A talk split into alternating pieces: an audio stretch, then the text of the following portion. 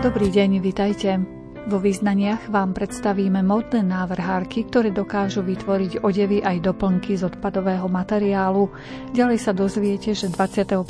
marca budú v Iráne oslavovať Nový rok. Predstavíme vám aj organizáciu Historické, ktorá sa usiluje ponúkať širokej verejnosti zaujímavosti z dejín mesta Košice.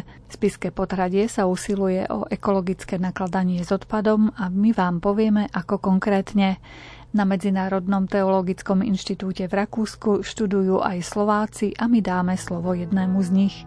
Reláciu význania pre vás pripravili Jaroslav Fabián, Jakub Akurátny a redaktorka Mária Čigášová. Nech sa vám dobre počúva. Aniel strážny, prosím ťa, ukáž mi krídla do neba, do zaista viem, dozajista viem, že práve ty môj život prežiješ. Aniel strážny, prosím ťa, daruj mi krídla do neba. Dozajista viem, dozajista viem, že práve ty môj život prežiješ. A vďaka tebe, priateľ môj, cítim, že dňom i nocou si tu so mnou a ja s tebou. Vďaka tebe, priateľ môj, Cítim, že dňom i nocou si tu so mnou a ja s tebou, sám sebou. Veľmi pekné oblečenie a doplnky predstavili širokej verejnosti na módnej prehliadke módne návrhárky Melinda Viola z Gabčíková a Gabriela Molnár z Krájovského chlmca.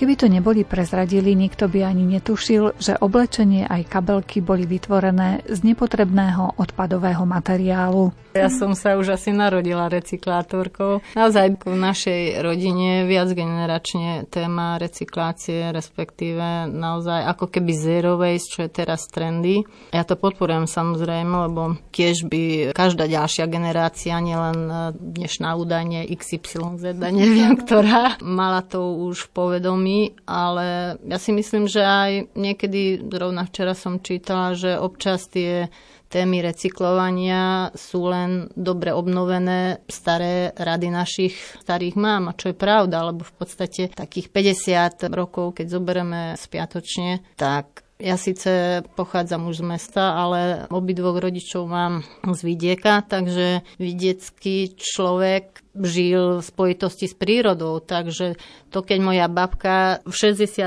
rokov s osáčkou na mlieko, čo dnešná mládež ani si nevie predstaviť, čo je, lebo len Tetra Pak pozná, tak to jediné plastové smetie mali vtedajší ľudia, tak hačkovala rohošky alebo nejakú praktickú záležitosť, kabelku, takže naozaj boli zero wasteoví alebo milión ďalších prípadov.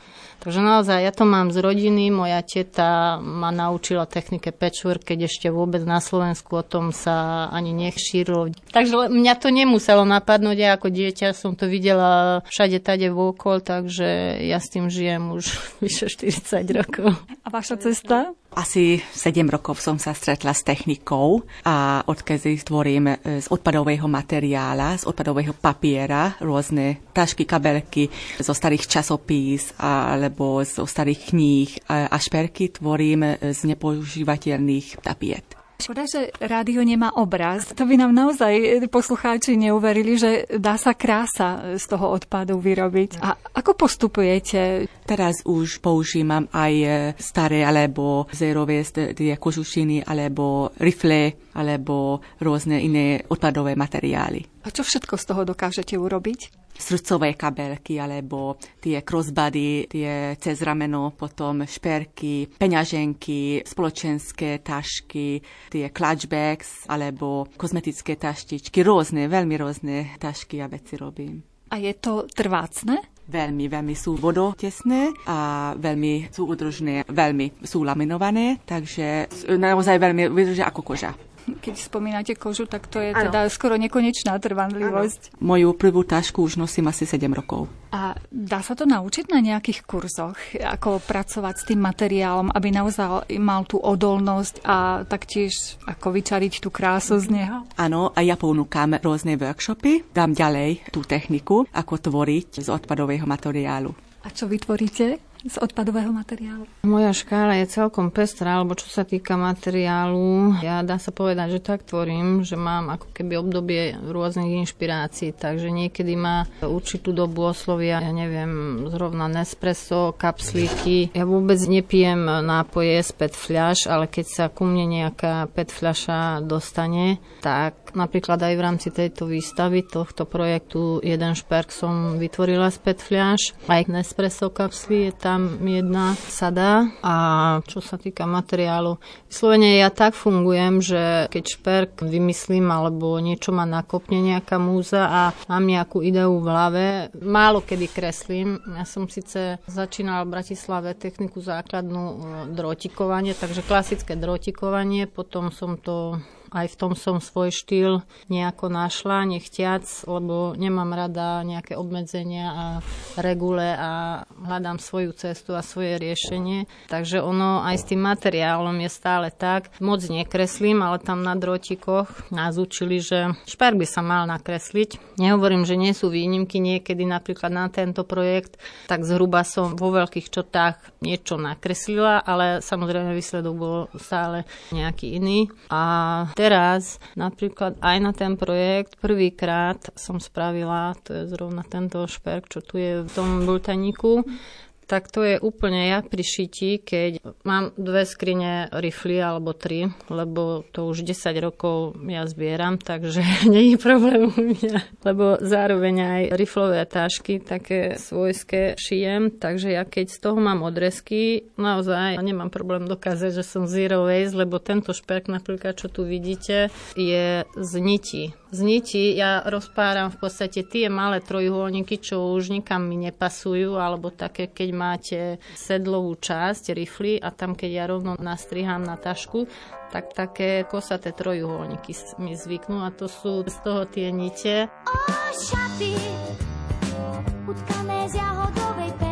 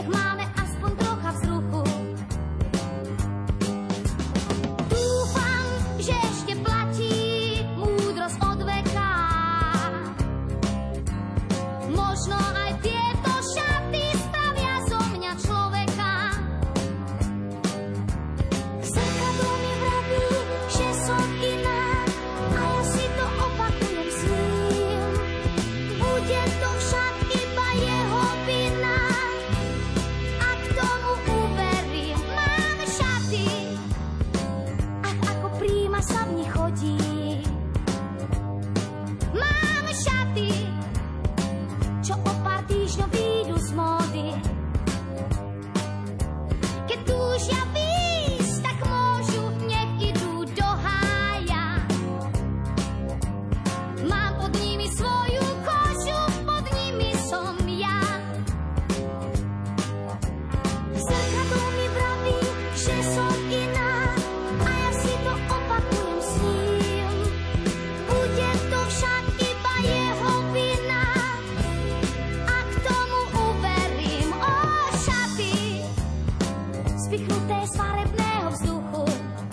tomto projekte som v úvodzovkách musela dodržať jedno pravidlo, aby esteticky na pódiu vyzerá celok, že zjednotiť do farby. Takže preto všetko tých 10 vlastne modelov je do modra lebo tu v Jablonovej bolo síce na modnej prehliadke len 5 tých modelov, ale v Jageri, čo sme mali druhú časť, tak tam bolo 10 modelov takže všetky sú do modra a ako som spomínala, či už tam sa nájde riflovina alebo vlastne tieto všetky, hoci aký materiál, keď ja použijem, tak sú zo second handov alebo už vlastne aj táto ľanová podložka alebo základ tej výšivky je už niekde raz nepoužitý, vyhodený. To bola ľanová blúzka. Takže materiál, ja neviem, ja už aj z offsetových platní som robila, alebo z plechoviek, keď sú tie tie dizajnové, či už od nápojov, od nejakých, to je jedno, zas nepijem žiadne tie plechovkové, ale keď sa ku mne dostane plechovka, tak vlastne na šperk sa to geniálne dá využiť. Zrovna tiež teraz na, do jedného tábora k mladým volajú na tvorivé dielne, takže tam chystám sa na to, že aj z plechoviek, aj z petfliaž budú šperky. A tu aj v tomto šperku, to tiež bola novinka, aj zips. Pokazený zips som vlastne použila, lebo som rada, že mám jedno také miesto, kde je z jednej takej fabriky, respektíve z podniku, ktorý nepoužitý second handov, nepredaný textil odkúpia, oni to režú, respektíve upravia na čistiace handry alebo tie textílie, čo v závodoch, v automobilkách alebo podobných priemyselných závodov na jednorázové použitie na umytie strojov alebo na nejakých nečistých častí. A samozrejme, keď sa jedná o odev zo second handu, tak tam tie časti ako zipsy, gombíky, všelijaké korálky a doplnkové veci, to oni majú ako odpad. To bola pre mňa hotová výhra, lebo nemusela som kvôli korákam alebo kvôli gombikom hotovú blúzku v sekáči kúpiť, takže ja už naozaj vyše 30 rokov aj sa obliekam, ja nehambím sa za to, takže keď vo svojom šatníku mám 5 kúskov takých odevov alebo naozaj šiat, respektíve možno jedine medzi kabátmi také kúsky nájdem, takže ja si na to nepotrebujem, lebo aj v odievaní som vždycky originály hľadala, respektíve dorobím a cyklujem. No a teraz potom do budúcna aj, aj nielen šperky, respektíve doplnky, ale plánujem aj samotné kúsky, hotové kúsky, či už šaty alebo oblečenie upcyklované, takže zatiaľ čas tú činnosť nemám vo svojej živnosti, potom keď doplním, tak v podstate aj to bude možné. A vy kde získavate zdroje pre tie materiály, z ktorých spracujete potom? Moji priatelia, moji známi zbierali staré časopisy, takže nemusím nič robiť. Že namiesto do zberu papiera donesú k vám. Práve tak, práve tak je. Áno, áno, áno. Taktiež máme možnosť vidieť, videli sme v reáli, ale vidíme teraz aj na fotografii, akú nádhernú kabelku dokážete urobiť z toho materiálu. Naozaj nádherná. Teraz ľutujem, že to je rádio. Predsa len to video nemáme. Koľko vám asi trvá výroba takéhoto napríklad srdiečkového diela, tej kabelky? Také srdiečka to trvala no, asi 40 hodín. Mm-hmm. Áno, áno. Je to krásne, takže asi vyžaduje ten čas. A vy ste obe vzdelaním nejako umeleckého smeru, či skôr vás zaujala táto oblasť a mm-hmm. získavate ďalej informácie o tom? E, ja som študovala udevný dizajn, ale nie umelecký. Takže to ma zaujíma a tak. Tak ste sa k tomu dostali. Áno, áno, áno. A vy? Sranda, že ti to teraz mi prezradíš takto, lebo ja z 10, ja od 14 ako som šila a fakt, že ako decko som sa vždy, nejak tým smerom som sa chcela zaberať, ale vtedy v sociku, dá sa povedať, v 80 rokov rodičia ma nechceli z malého mesta až do Liberca na textilnú vysokú, potom po gymnázii pustiť, tak bola to Technická univerzita v Bratislave, takže som inžinierka geodézie, aj som spôsobila vo svojom odbore, takže tá precíznosť tou geodéziou sa spája, lebo ten cit... A tá tvorba, ako som spomínala, od detstva, to som vôbec ani neriešila, lebo v našej rodine na, naozaj každý je nejak tak zručne zdatný a aj e, nebohý ocino, naozaj keď hoci čo sa v rodine našlo, či už to bol nejaký prístroj alebo hoci čo, na, kus nábytku, čo sa pokazilo hneď v hlave mal, že hm, aha, čo sa dá ešte z toho urobiť alebo pretaviť, upcyklovať, tu sa mi hodí tento kus, tam z toho spravíme niečo, niečo iné. No na začiatku samozrejme koráky, ako 14 bol ten textil a dodnes to zostane vlastne, že šitie a šperky. Len tým smerom mala som aj klasické obdobie a tak som nespomínala, to je už logické, že či už z kravát, e, tiež mám jednu kolekciu z hodvábnych kravát, alebo takže základný materiál stále zostáva textil a k tomu hoci čo sa prizdruží.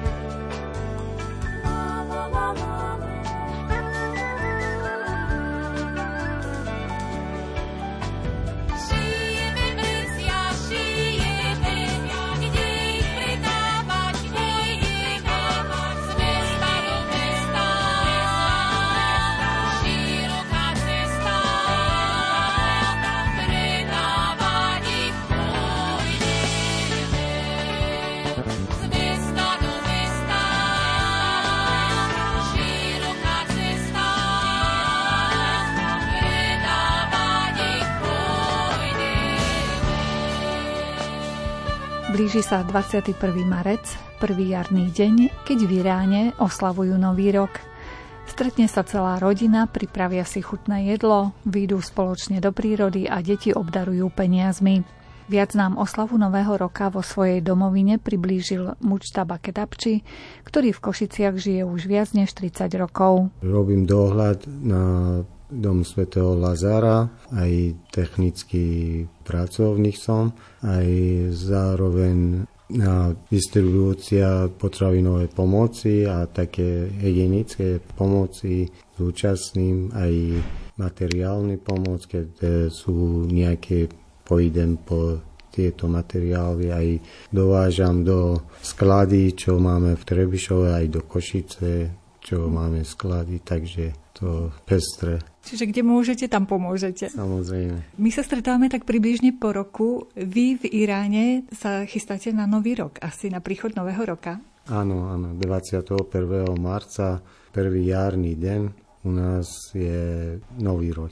A ktorý rok už máte? Teraz je rok 1401. Kde odštartovalo to rátanie tých rokov? Ktorou udalosťou? Cesta prorok Muhammad od Meky do Mediny. To je začiatok náš kalendár a to je kombinácie náboženstvo a tradícia, lebo väčšinou moslemské krajiny majú lunárny rok a u nás je solárny rok. A solárny rok pochádza s tradíciou, ale počet rokov pochádza z náboženstva. Ako vyzerá vítanie Nového roka u vás? U nás sú ohňostroje napríklad. Ako to vyzerá v Iráne, keď prichádza Nový rok?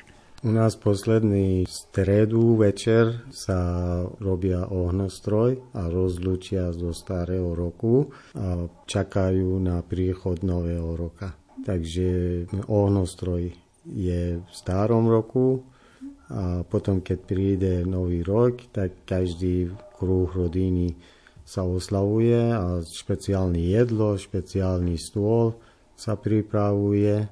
Ten špeciálny stôl je tak, že musí sedem veci, čo začínajú na slovo syn. A to je sesnak, nejaká tráva, čo pšenicu sa pripravujú predtým a v tom čase musí byť už pripravené.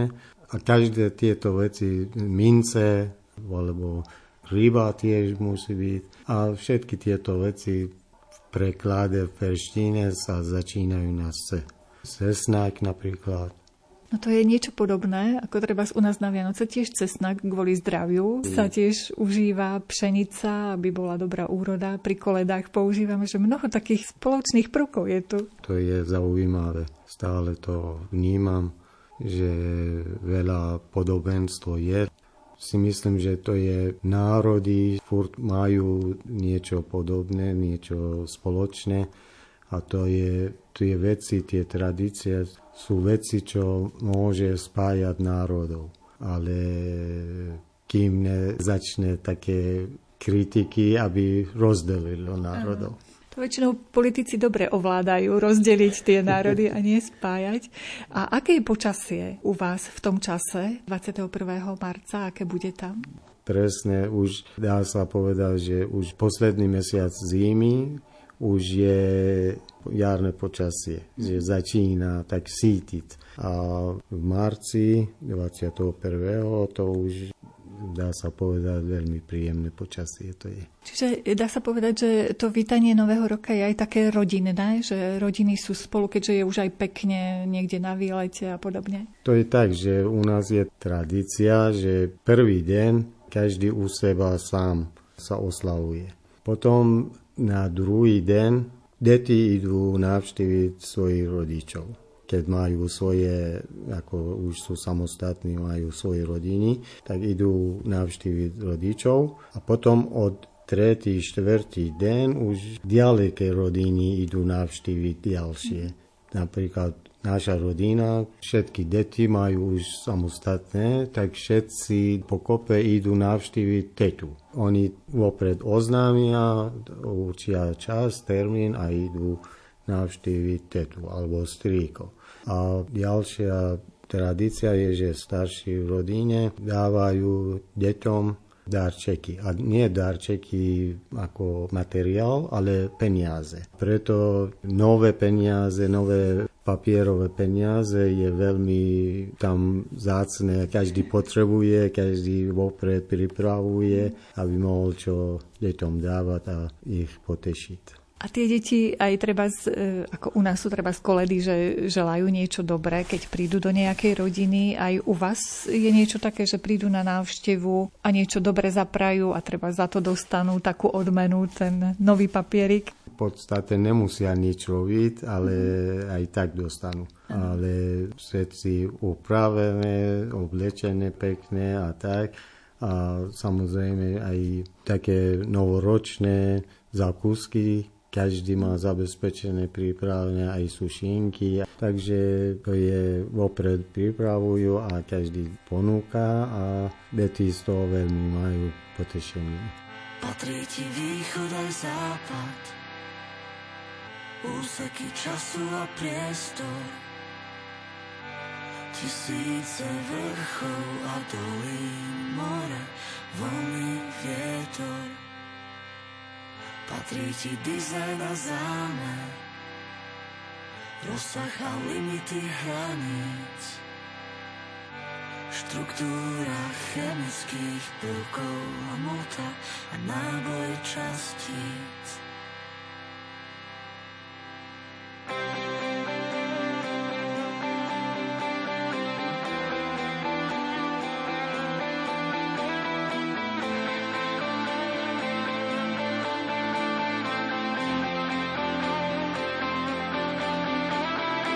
Máte kontakt so svojou rodinou, že ako oni privítajú treba tento nový rok? Som v kontakte s nimi cez aplikácie WhatsApp aj iné aplikácie a viem, že sa pripravujú a sa tešia. A to je tak, že na nový rok rozmýšľame, máme takú filozofiu, že zabudneme na starý rok, zabudneme na ťažkosti, zabudneme na všetky smutné udalosti a začneme nový život a nový, všetko začneme od znovu. Každý želá, že by tento rok bolo lepšie ako predchádzajúce.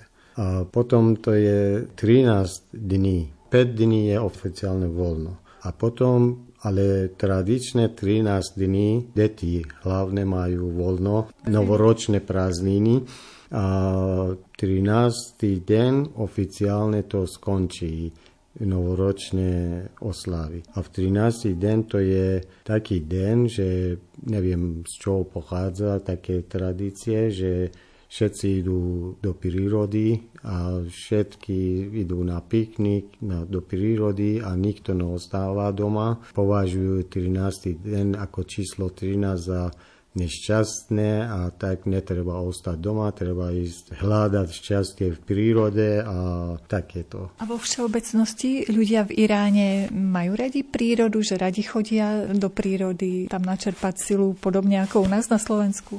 Tam majú radi chodiť do prírody, ale väčšinou nie v takom zmysle, že by išli do prírody športovať, prechádzať a nie takto ale variť, sedieť, hrať, deti, deti hrajú, starší oddychujú a v takom zmysle formou piknik. Hlavne stretnúť sa s tými ostatnými členmi rodiny, to je hlavné v tej prírode. Áno, áno, presne tak. Aj dohodnú telefonicky a dohodnú, že poďme tam, poďme tam a takým spôsobom stretávajú v prírode. A aj vy si tu na Slovensku pripomeniete ten nový rok? Tak do nejakej miery. do nejakej miery sa pripravujem, keď časové a pracovné by som ako snažím do nejakej miery to dodržiavať. Ale je mi smutno, že nemôžem s rodinou v Iráne oslavovať, ale dúfam, že čo skoro bude to aj toto bude možné. Vy ste už ako dlho na Slovensku, lebo už viete perfektne po slovensky? Ja už 31 rokov som tu na Slovensku. Ako sa vám tu páči? To už ako cítim doma, najmä v Košiciach. Už aj Bratislava pre mňa je súdzie. Alebo iné oblasti ako Košice je pre mňa doma. Veľa ľudí poznám, veľa ľudí ma poznajú a ma podporia ma ako už cítim, že nie som súdzi, ale som doma. Teraz máte dva domovy už. Presne tak, ale už cítim, že už moje pôvodný domov pre mňa môže byť šokujúci, keby kedy sa mi podarilo a sa vrátiť tam. Neviem, či by som vydržal dlhšie čas tam ostať. Ale možno pri vašom príchode, tak asi ste si asi ťažko zvykali. Predsa len úplne možno niektoré veci v našom živote sú iné ako u vás. Čo bolo také najťažšie v tých prvých chvíľach? Teraz ste už tu doma, ale ešte predtým. Tá zima, chlad pre mňa bolo veľmi nesnesiteľné, ale pomaly postupne som zvykol. Ľudia nič také snažil som pochopiť a do nejakej miery formou kompromis a rešpekt a tolerancia nestrácal som svoju identitu, ale snažil som to svoju identitu alebo svoje hodnoty prúsiť a dať do format slovenský. Tak by som, alebo aj slovenský do format persky, alebo jednoducho formovať. A rozmýšľate už po slovensky, či po persky ešte? Aj, aj. Aj, aj. Takže ja vám želám teda, aby ste sa čoskoro treba aj mohli pozrieť domov, navštíviť svojich príbuzných, ale aby ste sa zase vrátili domov na Slovensko. No, veľmi pekne ďakujem, veľmi pekne ďakujem. To je pekné od vás, že také niečo mi zažilali a ja zažilám všetkých, čo sú mimo, ďaleko od domov, aby mohli kedy občas navštíviť svoj domov a sa vrátiť domov. بایدم تو هر نفس بغزم بگیره من فراموشی بگیرم اون همه خاطره رو یادم نمیره نمیره همه جا با تو هم عشقم همه جا کنارمی واسه همیشه هر جای دنیا که باشیم ما که حسمون به هم عوض نمیشه نمیشه می‌دونی دوست دارم هر جا باشی حتی از من اگه جداشی بازم بغزت تو صدامه و عشق تنها تکیه گامه دوست دارم آرزومی هر جا میرم رو به رو میحسم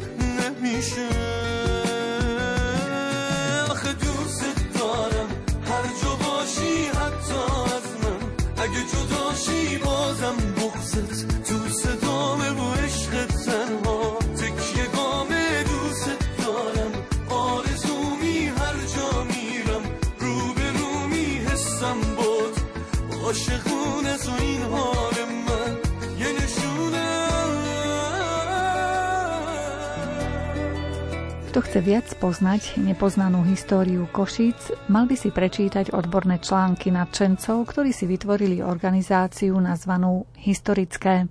Ide o mladých ľudí, ktorým záleží na tom, aby sa aj širšia verejnosť dozvedela rôzne zaujímavé historické udalosti, dáta či fakty. Viac nám povie archivár Peter Anna. Historická je taká naša spoločná myšlienka a taký nápad, ktorý vznikol asi okolo roku 2016 s kamarátkou s Dankou Kušnidou, ktorá je teraz doktorantkou na katedre histórie v Košiciach. No a našou snahou bolo spopularizovať a dostať tú históriu a ten náš archívny výskum, ktorému sme sa venovali už aj v rokoch predtým a nejako zaujímavou formou to sprostredkovať tým čitateľom a nadšencom košickej histórie. Aké témy napríklad ste už ponúkli verejnosti? Danka si zriadila vlastné vydavateľstvo, No a jej snahou je takto skrz aj publikácie sa venovať rôznym témam. Nie sú tu len naše témy, ktorým sa my venujeme, ale podarilo sa vydať aj napríklad knihu Malefic od Richarda Papača, ktorá sa venuje súnictvu v Košiciach v 16. storočí. Rovnako bolo vydaná aj knižka Uršuli Ambrušovej, ktorá sa venuje božím mukám, ktoré sú v Ťahanovciach. Celkovo akože ten záber, ktorý máme a ktorý spolupracujeme aj s ďalšími košickými historikmi, No a venujeme sa rôznym témam košickým, historickým od tých najstarších čias až po súčasnosť. Samozrejme, každý niečom inom dobrý, tak sa venuje tomu, čo má prehľad. Ktoré vy napríklad témy spracovávate?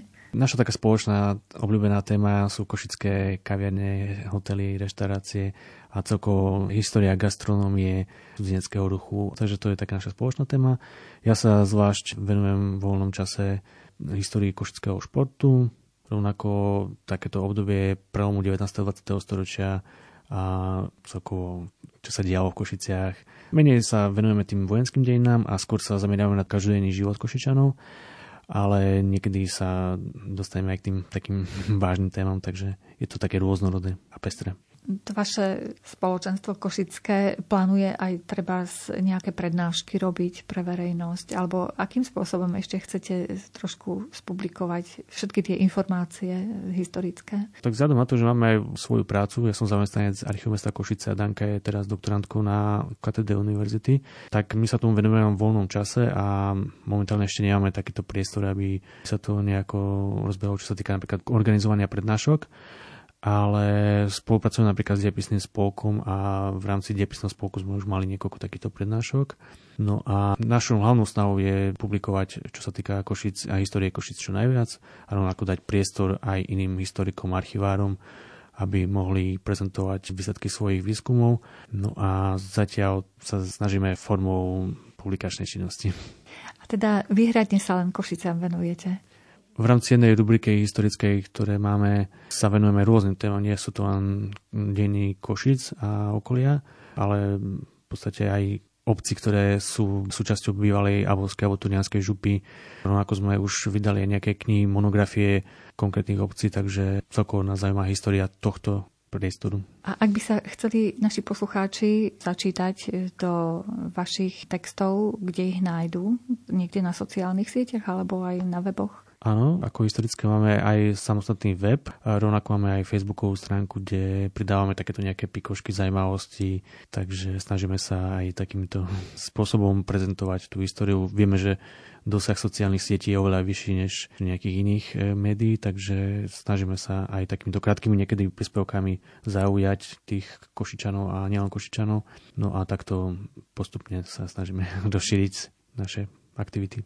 A čo je na tej histórii také zaujímavé? História sama o sebe si myslím, že veľmi dôležitá. Vidíme to aj v súčasnej dobe, že vieme sa poučiť z tej histórie, ale máme pocit, že niekedy ľudstvo sa nepoučí, aj keby sa mohlo. Je to taká zaujímavá práca objavovať ako keby to, čo už je zabnuté, ale pritom sa to na nás priamo týka a je veľa zaujímavých informácií a poučných vecí aj z histórie Košic, ktoré by ľudia mali vedieť, si myslím.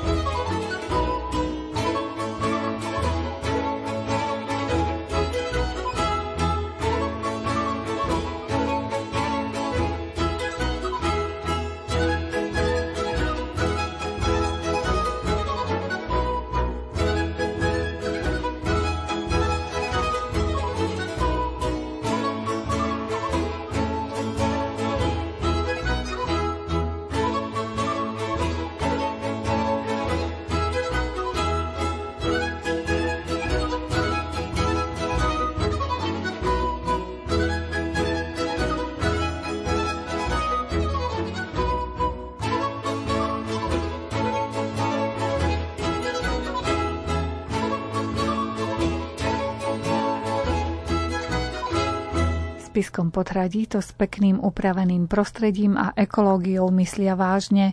Tak napríklad tu každý rok zo zeleného odpadu vyrobia 200 tón kompostu. Svojim obyvateľom ho následne poskytujú zadarmo. Vo všeobecnosti sa vedenie mesta usiluje udržiavať mesto čisté a odpad podľa možností znehodnocovať čo najcitlivejšie k prírode. Viac sa dozvieme od primátora mesta Michala Kapustu. Ročne vyrobíme nejakých 200 tón kompostu. Zberáme zelený odpad, to znamená listie, trávu, komáre zo záhrad, čo sú, keď si zoberú úrodu. A to všetko sa premelie a hrobľovaním sa vlastne vyrába kompost. To sme získali peniaze z eurofondov na výstavbu celého areálu a za to máme na bývalom družstve.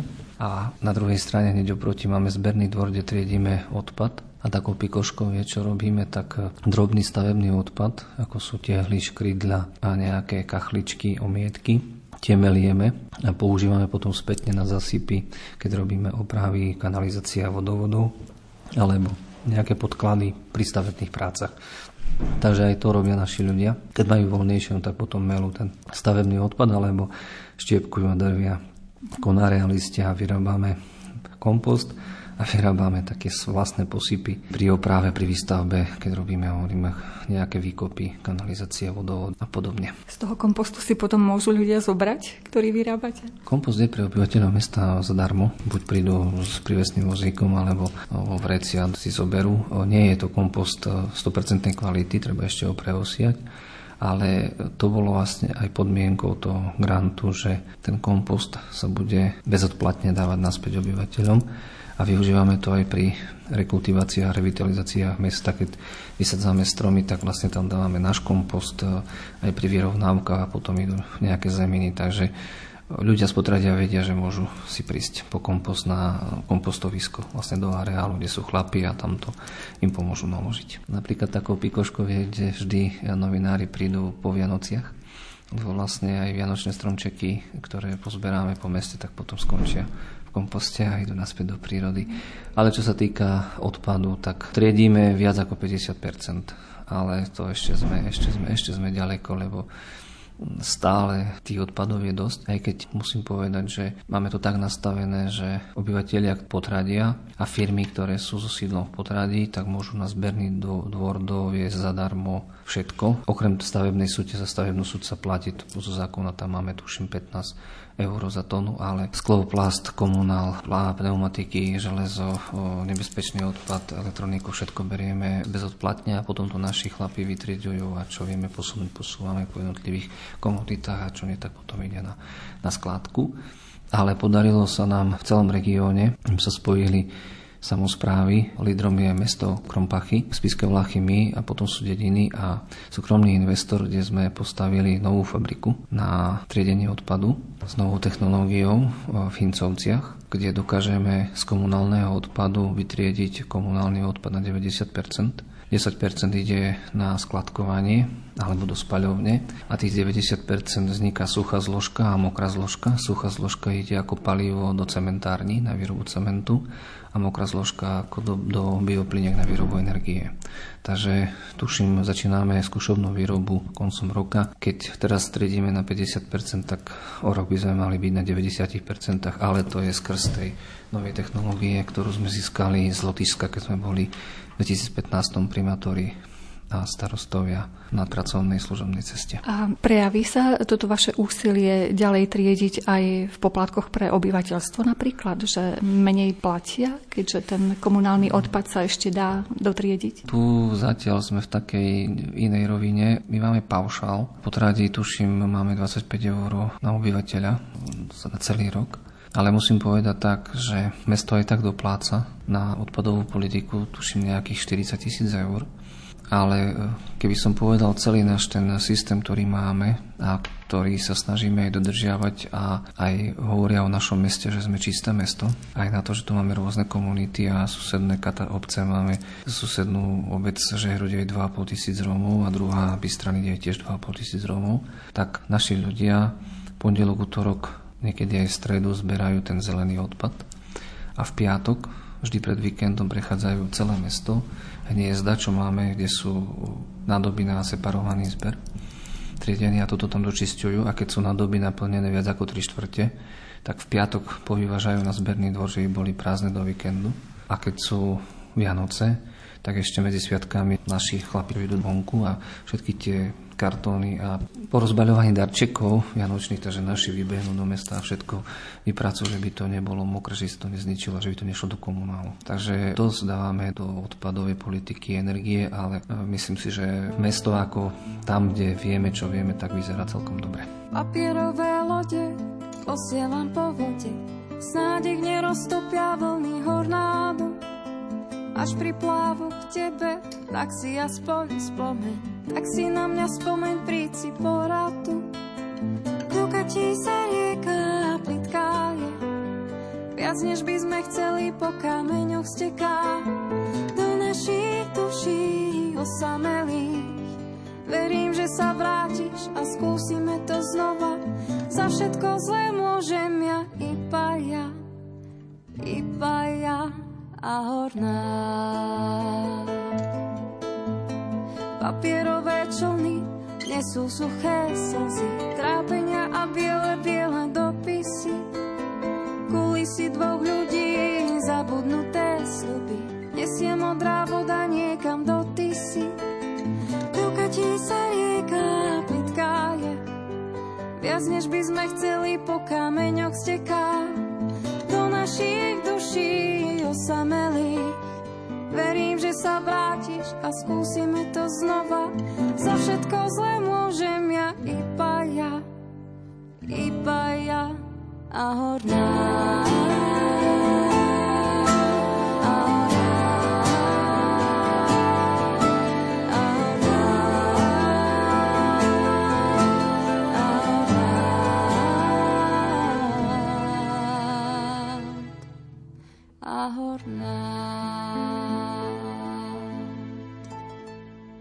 Grecko-katolíckí bohoslovci študujú aj na Medzinárodnom teologickom inštitúte v rakúskom meste Trumau. Ide o predmety, ktoré ich pripravia do služby kňaza v oblasti manželstva a rodiny. Skúsenosť zo štúdia na tomto inštitúte má aj bohoslovec Jozef Andrej, ktorý je práve v pastoračnom ročníku a venuje sa duchovnému sprevádzaniu klientov v dome svätého Lazara v Košiciach. Ja som tu spolu s jedným svojím spolužiakom a počas nášho pastoračného ročníka máme ešte takú možnosť stráviť 3 mesiace na Medzinárodnom teologickom inštitúte v Trumau. Ja som tam už bol od konca septembra do polovice decembra a potom som sa vrátil na Slovensko a teraz e, tam odišiel v januári môj spolužiak a potom sa vráti niekedy koncom marca, začiatkom apríla. Takže vlastne máme asi zhruba 9-10 mesiacov tu a 2 mesiace, 2,5 tam. A na tom inštitúte, čo ste sa naučili, alebo je to nejaké vzdelávací inštitút?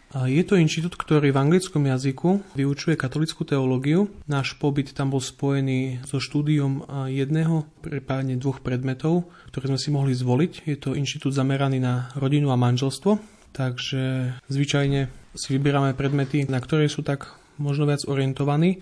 To znamená niečo, čo nás pripraví do služby kňaza v oblasti manželstva a rodiny a bola to pre mňa taká veľmi pekná skúsenosť, keďže je to Medzinárodný teologický inštitút, takže sú tam študenti z celého sveta, ktorých spája jedna viera, ale predsa je to také veľmi pestré. Sú to väčšinou študenti, ktorí študujú teológiu, alebo sú to budúci kňazi? Sú to študenti, ktorí študujú najmä teológiu, alebo potom ešte manželstvo a rodinu, možno skôr v takom poradenskom smere. Je to štúdium katolickej teológie a čo je špecifické pre nich, tak tam pôsobia kňazi, aj sú tam veriaci grécko-katolického aj rímsko-katolického obradu, takže máme tam dve kaponky, obidve veľmi pekné a vzájomne tak spoznávame svoj obrad a dokonca teraz tam je prítomný aj kňaz Syro Malabarskej cirkvi, čo je ďalší obrad v katolíckej cirkvi, tak mali sme možnosť spoznať tú pestrosť katolíckej viery, ktorá je jednotou viery, ale mnohosťou obradov a spirituality. Tí študenti pochádzali len z Európy alebo aj treba spoza Veľkej Mláky a z ďalších častí sveta? Tí študenti sú najmä laickí študenti, to znamená muži a ženy, ktorí potom budú pôsobiť ako učitelia, respektíve potom majú možnosť pokračovať v doktoráte a potom prednášať teológiu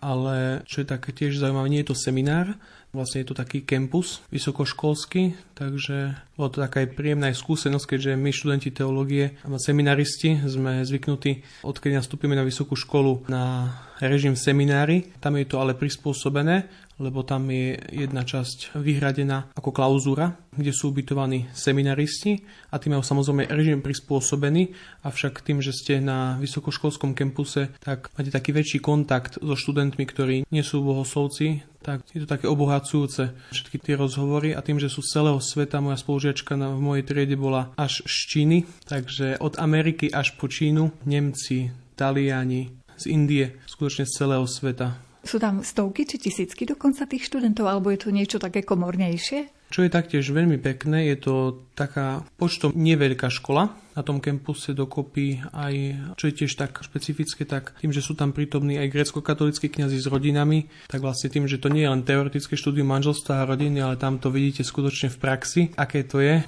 lebo sú tam prítomní aj ženatí grecko-katolíckí kňazi. Jeden náš otec z Košic, dvaja otcovia z Ukrajiny a jeden môj starší spolužiak už tam je na vyšších štúdiách, taktiež s pani manželkou. Takže je to také, ale dokopy komornejšie možno na tom kampuse žije 150 ľudí, ale už je aj s rodinami učiteľov a tak. Kvôli takej našej plastickejšej predstave, čo napríklad sa o tej rodine tam človek dozvie? Záleží na tom, aký predmet si zvolí. Napríklad ja som mal niečo, čo je ešte pred, nazvime to pred štúdiom manželstva a rodiny, lebo ja som si vybral antropológiu, to znamená, že náuku o človeku. Takže moje štúdium toho predmetu nebolo zamerané priamo na štúdium manželstva.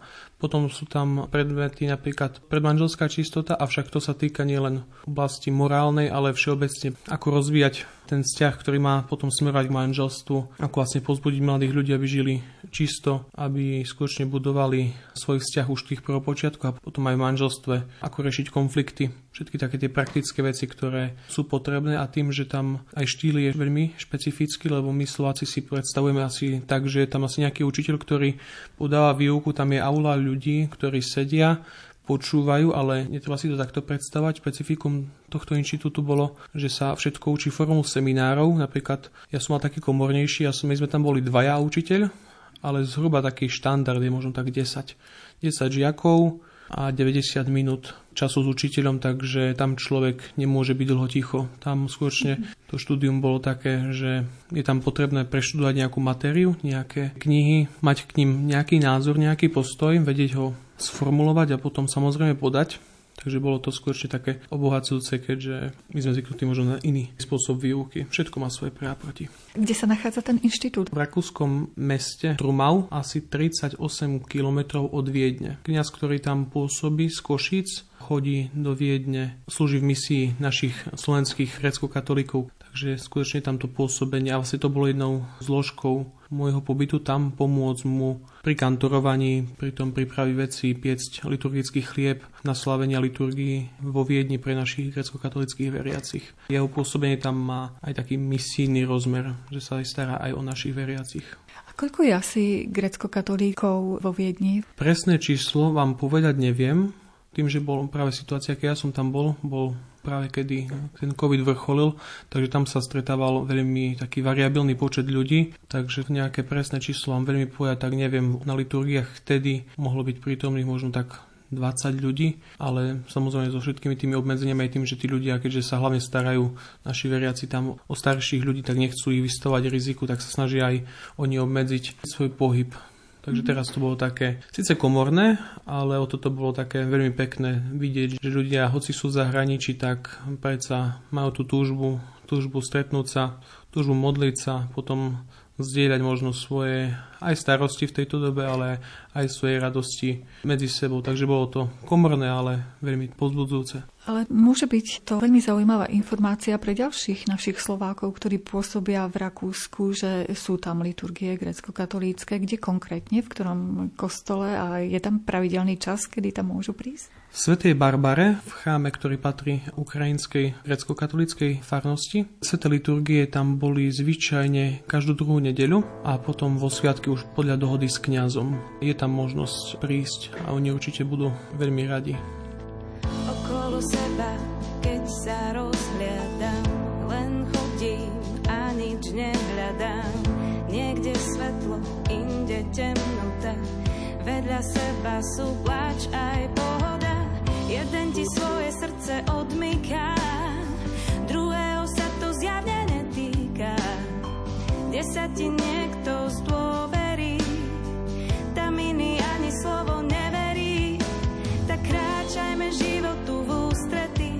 buďme tu pre seba, spoločne ja aj ty. Na čom vlastne záleží, keď platí jediné, že má každý právo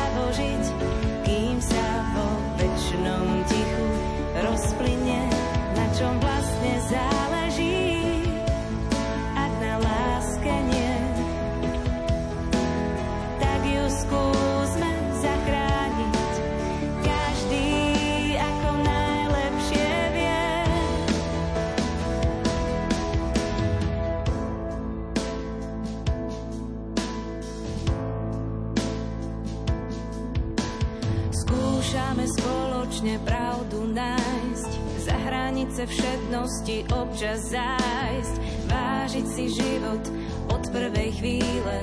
Cesta je dlhá, prejdeme míle, nik nevie, netuší, koľko dní nám osud na zemi pridelí. Čas všetkým rovnako plinie a jedného dňa aj tebe sa minie. Tak kráčajme životu v ústrety, buďme tu pre seba, spoločne ja aj ty. Na čom vlastne záleží, keď platí jediné, že má každý právo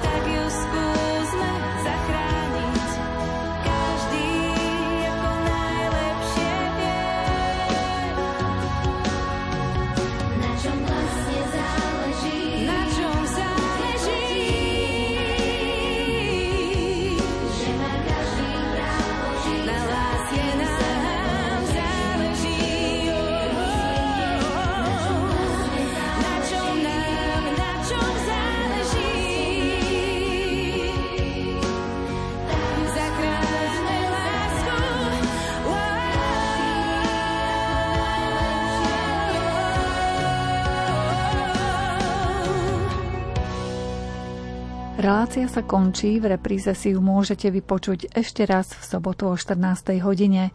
Pod jej prípravou sú podpísaní zvukový majster Jaroslav Fabián, hudobný redaktor Jakub Akurátny a redaktorka Mária Čigášová. Ďakujeme vám za pozornosť a želáme vám pekný deň.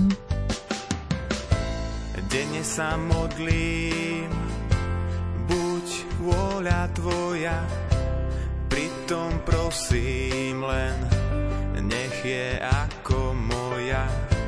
Nie je to ľahké prijať to, čo nechcem, môže to bolieť, keď pokorný byť neviem.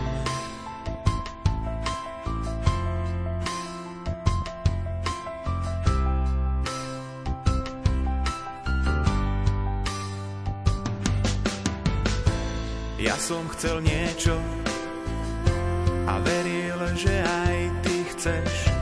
A dnes už viem to, iba ty poznáš odpoveď, čo sa zdá blízko. Ty vidíš veľmi vzdialené, čo ja chcem rýchlo. Pre teba nie je podstatné.